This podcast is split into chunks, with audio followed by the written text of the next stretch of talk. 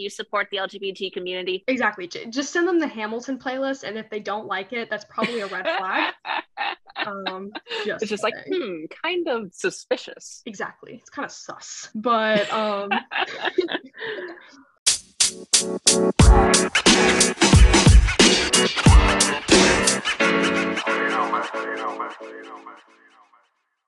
Hi, everyone, and welcome to the Calm Cast. I am so excited to be back today with episode three with a completely new guest and a completely new topic. Today's topic is going to be really focused on how to find an LGBTQ friendly therapist and why that's important.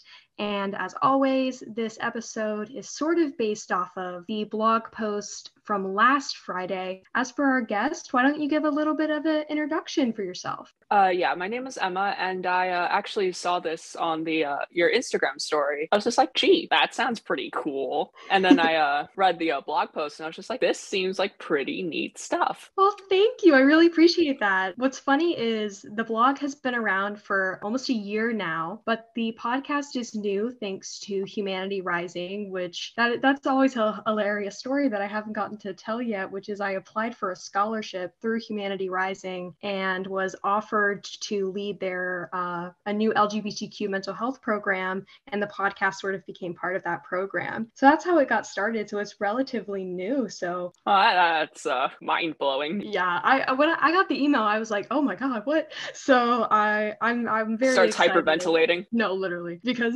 they're like, why don't you give us a call and we're talking. I'm like, oh yeah, I'm totally cool with that. And inside I'm like having a panic attack. But like I said, the topic today is going to be focused on LGBTQ therapy. We're not talking about therapy in terms of addressing being LGBTQ as the main purpose of therapy. That's often seen in certain psychotherapy, such as conversion therapy, which is not actually backed by science. Legal so, torture. exactly. Thank you. That's a great way to put it.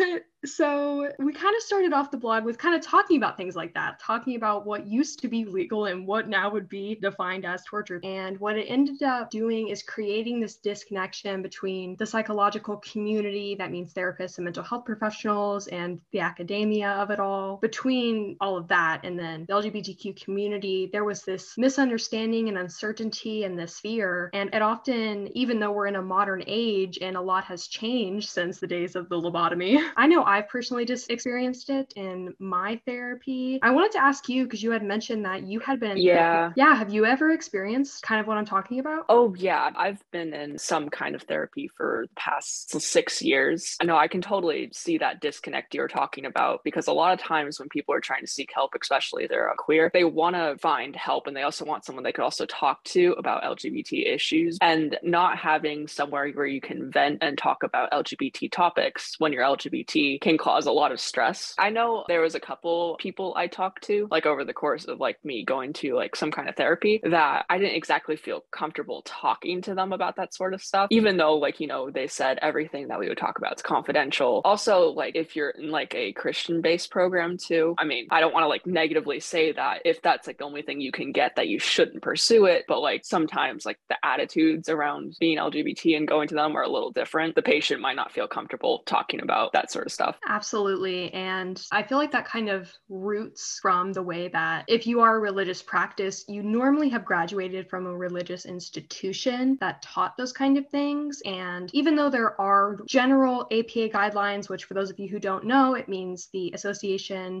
Eh, I can't speak today.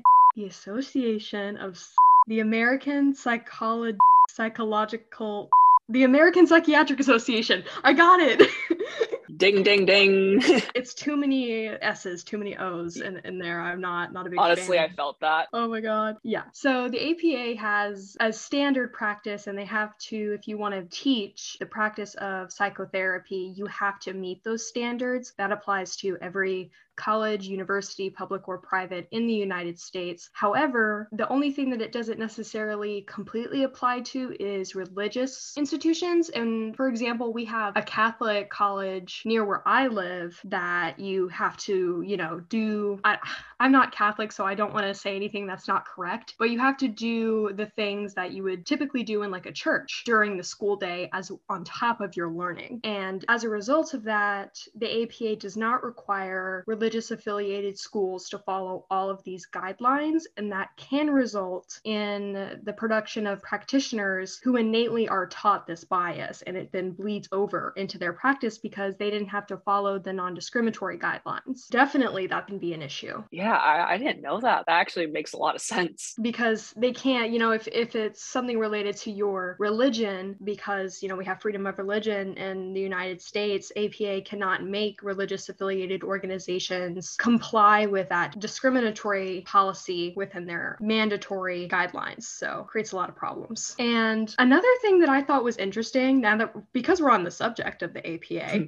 um, which is a, I don't want to seem like I'm trashing it. It is definitely, it's a great, great organization. They've done a lot of good. Well, and... no organization is about their problems, especially when it comes to the mental health field. 100%. Thank you. And so, you know, they've, they've, they've done some good things. In addition, they do have practice guidelines for dealing with LGB clients. But I want to clarify that these guidelines, there are 21, 22 of them. I've read every single one of these guidelines and they're great. They are perfectly inclusive and they are perfectly practical too. So I was like, oh, this is good. Maybe I, you know, don't even need to mention them as maybe a, a bad influence. And then you read the fine print at their at the bottom of the practice guidelines. And it says, and I quote, I sort of quote, I guess, guidelines for serving LGB clients yeah. should not be definitive and are not to take precedence over the judgment of psychologists. Meaning oh, not no. You don't have to follow follow them. They're just suggestions. Uh, what's the point of having the other 21? Suggestion? Maybe just like, just pretty please follow these guidelines. But if you don't feel up to it, don't worry, champ. You can sit this one out. Precise, precisely. And there's no guideline and there's no baseline that these practitioners have to follow, and that's why so much discrimination bleeds into the treatment room. Yeah. Wow, that's uh, so, uh, crazy. You know, I feel like a lot of people avoid treatment just because of that fear of experiencing that. Yeah. I mean, there's multiple reasons why someone wouldn't pursue therapy, like being LGBT, because, like, I don't know, how do you talk to your parents if they're homophobic or so and be like, yeah, school is really stressful. They might be bullied for being LGBT, but it's not like they can tell their parents that. And then, like, you know, they're trying to like find therapy and it, it causes a whole host of problems. Definitely, especially for minors, because, you know, I feel, you know, once you're 18, I mean, most most 18 year olds are still on their parents health insurance if they have health insurance but yeah. as you get older it, it becomes slightly less of a problem but definitely as a minor or if you're under your parents insurance at all that you know puts a lot of pressure on maybe people who don't have as accepting parents to seek out that sort of therapy plus a lot of like health insurance doesn't cover therapy and uh, that's a whole nother issue oh which my. is uh, why i'm so glad that you uh, included BetterHelp and like other sources that like have like cheaper therapy options. I mean, to be on a on a more like personal note, I had pretty good insurance coverage when I was seeking treatment, but that was because um, I've shared this on the blog in my in my personal story, but I'm not very open about this on social media. But back in what was it, 2018, 2019? It's been a little bit. It's hard for me to remember now. I was diagnosed with anorexia nervosa, and I had to go to a residential eating disorder treatment facility, and I had to stay there there for about three months. And that sort of treatment is definitely not cheap. So, what's crazy is I had insurance coverage for that up until about maybe two weeks in. Trigger warning for mention of eating disorder treatment right here. I had uh, an NG tube, and the moment that they took it out, even though I wasn't at a restored weight, my insurance was like, oh, she's fine now. We're not going to cover it anymore. what? Oh, wow. Wow. Yep. Yep. Snip, snip. I'm sorry. You can't afford it. yep. And you'll note that I said that was two weeks in, and I was there for three months. So all oh, of the no. rest of that time had to, we had to somehow find a way to pay for it. Thankfully, the center, if anyone needs support for eating disorder, needs a recommendation for a treatment facility. If you live down in Florida, even if you don't, because they take people who come from out of state, in Miami, there's the Renfrew Center for Eating Disorders. It's an amazing facility. Facility, and I was able to get a scholarship to get most of my treatment covered. Mm. And a lot of it still had to come out of pocket. And I was fortunate enough to be in a situation where I could access those resources. Yeah. Noah, thank you for sharing your story. I'm sure whoever like comes across it, it, it could help them. So thank you. You have a lot of great like um, alternatives and well, not alternatives, but like ways to access therapy if a person like, you know, didn't have the money or insurance to access that. And I also want to mention that if you're like afraid money might be an issue, if you're a, a student, you can see if you can get a school charter for therapy, which basically if you talk to your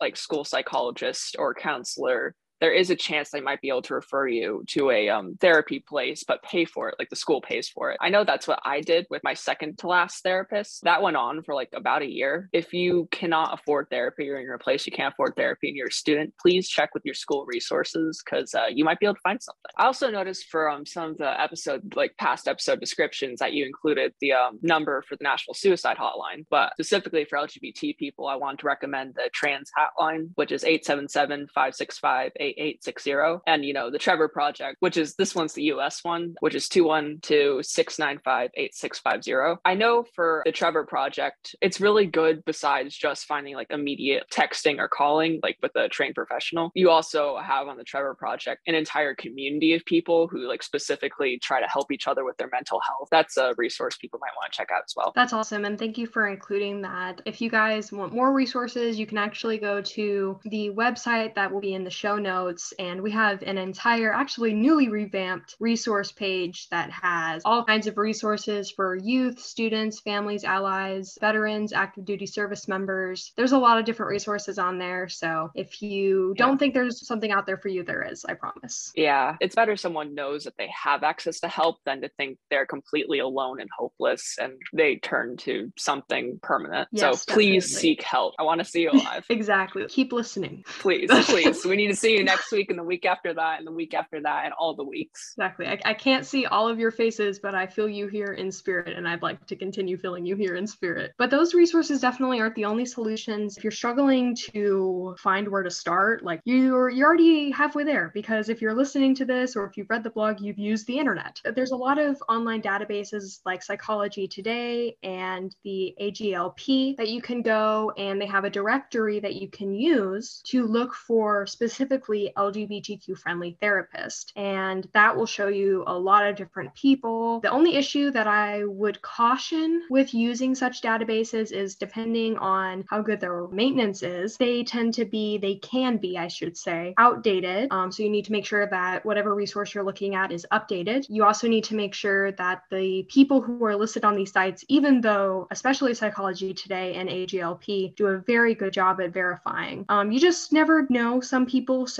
always check for accreditation.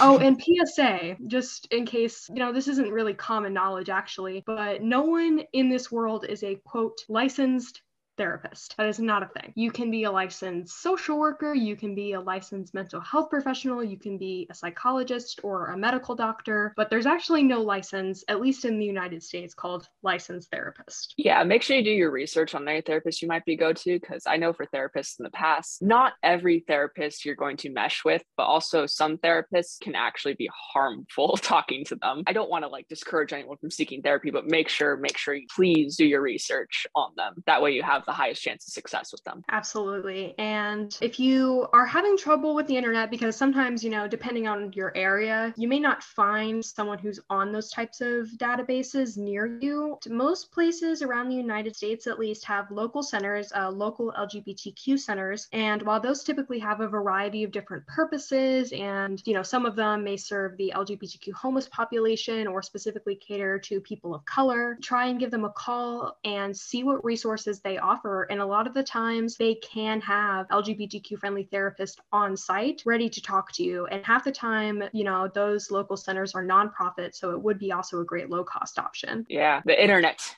Can be very helpful. Please use it. Use the internet. I never, th- you know, I when you talk about mental health a lot, a lot of I feel like a lot of it's geared to like get off social media and get off the internet. It's Yeah. toxic and like, but it can also be a great resource. Yeah, two sides to every story. 100%. Yeah. I think it's interesting. In the beginning of the blog, we kind of mentioned apps, and I briefly shared my concerns with insurance and things. But like another issue people have with apps is concerns over privacy. When I was doing the research for this blog and this podcast episode, I found a lot of articles online talking about like, is BetterHelp safe? Like the most Google search things about BetterHelp or iPrevail or Talkspace were, is it reliable? Is it a real company? Is it accurate? And it opened my eyes. I'm like, people do have a lot of concerns about their privacy when using apps or online Online resources. therapy. Yeah, and so I don't know. I feel like, what's your opinion on on that issue, on the privacy issue? Well, definitely look into the app and stuff. I mean, I always understand why people want privacy when it comes to therapy because even people who like know of the confidentiality of like, you know, therapists, they still don't like believe in it. And all, all, like a big obstacle to people like getting therapy is just like, I don't want to tell people that. Like, you know, they don't feel comfortable sharing because they're somehow afraid that someone else is going to like share it to other people, even though most places like legally can't talk about anything outside of session unless it like violate a couple of rules. Yeah, I'd just say just like do your research, look into it. If you do your research and obviously you're smart about it, there's no reason why you should pursue any kind of like online therapy if that's what's most accessible and affordable for you. I agree. You know, another thing, when I was reading all those articles, I do want to clarify that most of them are from things like, you know, medium.com, which, you know, like a a Reddit, hmm. you know, it's not necessarily very reliable. So when you're doing your research, make sure you're looking at actual reliable information. Accredited tip- sources. Exactly. A good tip for that is like, does it end in .org or does it end in, you know, dot Another com. thing to know, by the way, about these apps is it's good and it's low cost, but the downside of having that low cost is most of these do not cover insurance or do not accept insurance. Like I said in the past, and like you addressed already, insurance already is tricky. In this case, with BetterHelp, no matter how great your insurance is, the app doesn't accept it. So this is Yeah. an out of pocket expense, but it is a low cost option because, in general, if you go to traditional therapy, that cost can be anywhere from $60 to $250. It's like 60 to like $200. Yeah, it's a lot. And Yeah, no. but I feel like with the online stuff, you know, the subscription services are big and there's a lot of different perks. So it's definitely a good low cost option and you're not paying per session. thankfully um i was able to get insurance through my mom because her work uh, supports like that has health insurance that supports um therapy and stuff but I yeah, a lot of people they don't have insurance, and if they do have insurance, it doesn't cover mental health stuff. But just remember, cheap therapy is better than no therapy at all. And if you are having trouble with mental health, it's better to seek help than just push through it because that's not how mental health works. 100%. And I feel like this issue, the insurance issue, the pushing through issue, um, is common with everybody kind of who has issues with their mental health, but it's especially a big problem in the LGBTQ community because we're already at an inherent disadvantage with insurance access. Um, we have a greater percentage of people versus straight and cisgender people who are low income. I mean, for example, as I, I mentioned in the blog, that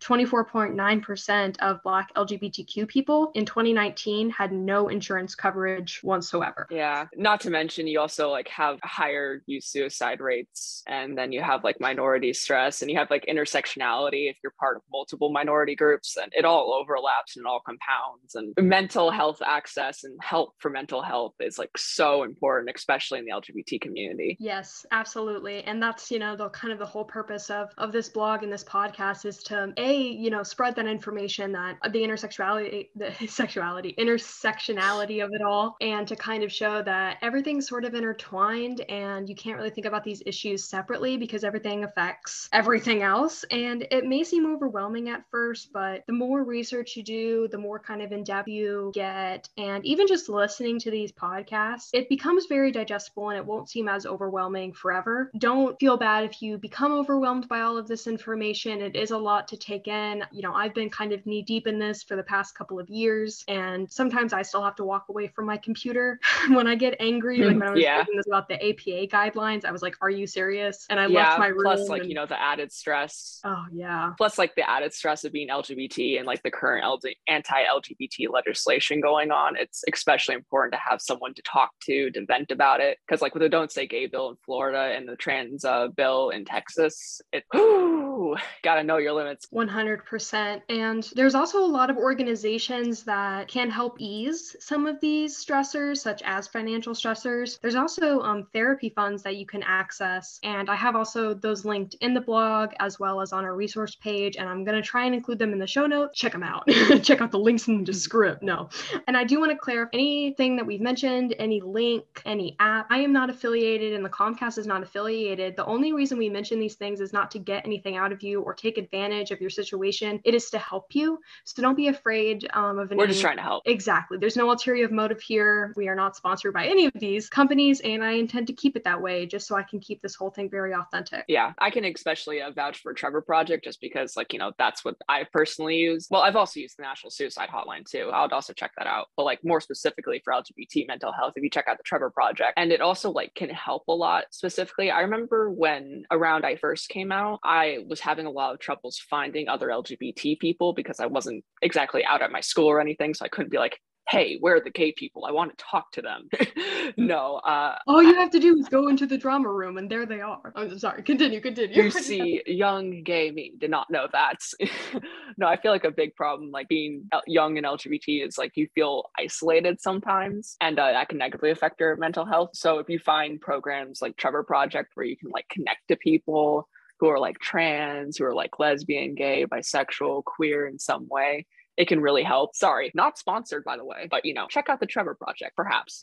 Calm Blog is not sponsored by the Trevor Project. So, and also just to kind of, you know, when you use these resources, when you get in contact with a therapist, I feel like um, something we haven't addressed yet is on top of the prior research, when you actually start talking to these people and using these resources, there's some good questions to ask, just sort of general questions and also LGBTQ related questions to ask to make sure that you and your therapist or your prospective therapist are compatible. And some of the questions that I would recommend ask would be like, obviously, the you know the the kind of the basic ones like, do you accept random name insurance? How do you price your services? Like, is it per session? Is it on retainer? But in terms of finding and making sure that they truly are an LGBTQ friendly therapist, there's a couple of pointers that I would maybe try and ask. Like a good one is, are you a member of AGLP or GLMA? And those are basically associations of therapists or psychologists that are in the LGBTQ community or actively support or have supported the LGBTQ community.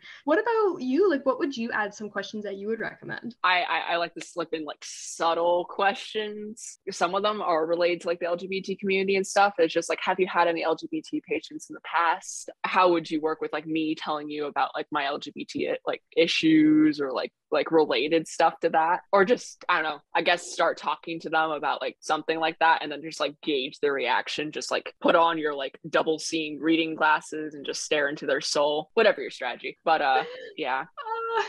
stare into their soul. I love it. Feel the vibes of the room. If you catch if you catch the bad vibes, yeah, probably not a good sign. If you're going to a school counselor and you see like you know the uh like I support quality or like the little rainbow stickers they have in the window, that's also something you can do. Most counselors I've been to have something like that in their window. At my school, they have the stickers. Like they put the stickers on the window and it says like I am a safe space. I want to say we've been talking a lot about how to get a therapist, how to find one, but what would you say to people who are in therapy and are experiencing homophobia or transphobia um, with a therapist that they're currently seeing? What advice would you give to them? Uh, like advice that I personally have followed. Uh, leave. Yeah, once you like have like a bad connection, you're sensing that you're not really like meshing with this therapist, or it's not going to go very well for like continued sessions. Yeah, let's be honest. It, you're not going to get much out of them because if you have to constantly hide a part of like you know who you are in therapy the one place where you're supposed to bare your soul and like you know talk to them about issues and stuff it's going to be a waste of your time. I mean i know from experience i've had people who i've talked to where I felt like I had to hide, like, you know, either me being like gay, like me being like, you know, autistic or anything. It's not worth it. Just find another therapist. There is lots of therapists out there, or like, you know, check out the Trevor Project or like check out like somewhere else. There is a place you'll be able to find that you'll be able to talk to about things like that. You just got to try. This blog is not sponsored by the Trevor Project. So, like yeah, yeah. I only mentioned them like four times. Yeah, sorry. Yeah, no, not sponsored. Uh, I think you know I don't I don't need to add to that because that was the same advice that I would give. Like you said, Deb, like get, get out. You know, it's ne- never worth it. Even if you think, oh, I'm not going to be able to find somebody else or I'm not going to be able to afford somebody else, you can. I promise you. You you're probably going to have to put in some work in the research, but you can find someone else and you deserve someone else. You're worth it to have a therapist who respects and understands you. If you ever want to heal, you have to get someone who wants you to heal, not not someone who wants to change you. Those are two different things. I apologize to any of the listeners who can hear this dog, um, but hopefully it brings you some amount of joy to hear this dog barking happily at something in the background of this podcast. I think we have actually covered everything that I wanted to kind of go over and sort of discuss with you. And before we kind of close out and do some plugs, I wanted to ask you if you had anything else that you'd like to add yeah i just uh, i want to like more drive in the point that uh, if you are struggling with mental health it is worth seeking help no matter like what situation you're in because i know um, especially if you're living in like kind of like a homophobic environment it's really hard to talk to somebody especially about like you know like being lgbt or like the stresses it causes you because you're fearing for your safety obviously stay safe if you don't have a safe place like a person to talk to I mean, please do not go like you know put yourself in a dangerous situation. That that'd be counterproductive. Just know there is places online that you can talk to other people, and that you you're worth it. Please stick around. Please like try to like you know be the best version of you you can. You, you can find help. You just need to like take time, try, and just like you know stick with it. Definitely, one hundred percent. I know like there was a time in my life when I was in that very dark place and I didn't want to get better and I didn't want to heal and I don't know what kept me going but I just kept kept pushing through and here I am on the complete other side of it trying to advocate and try and make a difference. So, your current circumstances don't define your future. So, even if it seems hard in this moment, I promise if you just keep pushing and keep going. Yeah. Even if you can't find a big reason, find a little reason. Maybe like you have a show coming out that you really like, or you found like picture of a cat on Instagram that's like slightly happy. Just a lot of little reasons. If you don't have a big reason, just find a reason. Definitely. And if, I mean, if Hamilton memes uh, need to be that reason, you can slide into my DMs and ask for them. I have a whole album on my phone dedicated to them, and I will send them to you. That's amazing. I have I have a problem. no, but uh, so speaking of sort of Instagram handles and sort of plugs, I just want to remind that if you want to keep up with the podcast and keep up the blog, you can follow us on Instagram at, and this is all lowercase, the dot calm dot blog. It is a horrible handle. I mention it in every episode that I cannot stand it, but the calm blog as a whole, calm calm blog without the the, all of that was taken. So just put a bunch of dots in between it and we'll have a good time. If you want to keep up with us on Twitter, that is at the all lowercase, calm, all uppercase, because apparently we're yelling, and blog all lowercase. so those are the resources that you can use to keep up with us. You can also visit www.thecalmblog.com to read the blogs weekly and the podcast, listen to the podcast weekly if you feel up to that. All righty. well, I just wanted to once again thank our guest so much for coming on and reaching out and wanting to be a part of this opportunity. It means a lot. And I hope everyone has just a wonderful rest of their day, week, night, whatever time zone they're in. Just have a great rest of your time. You have anything you want to sign off with? Peace. Peace. Oh my God, yes. Alrighty, bye guys. bye. Oh my God.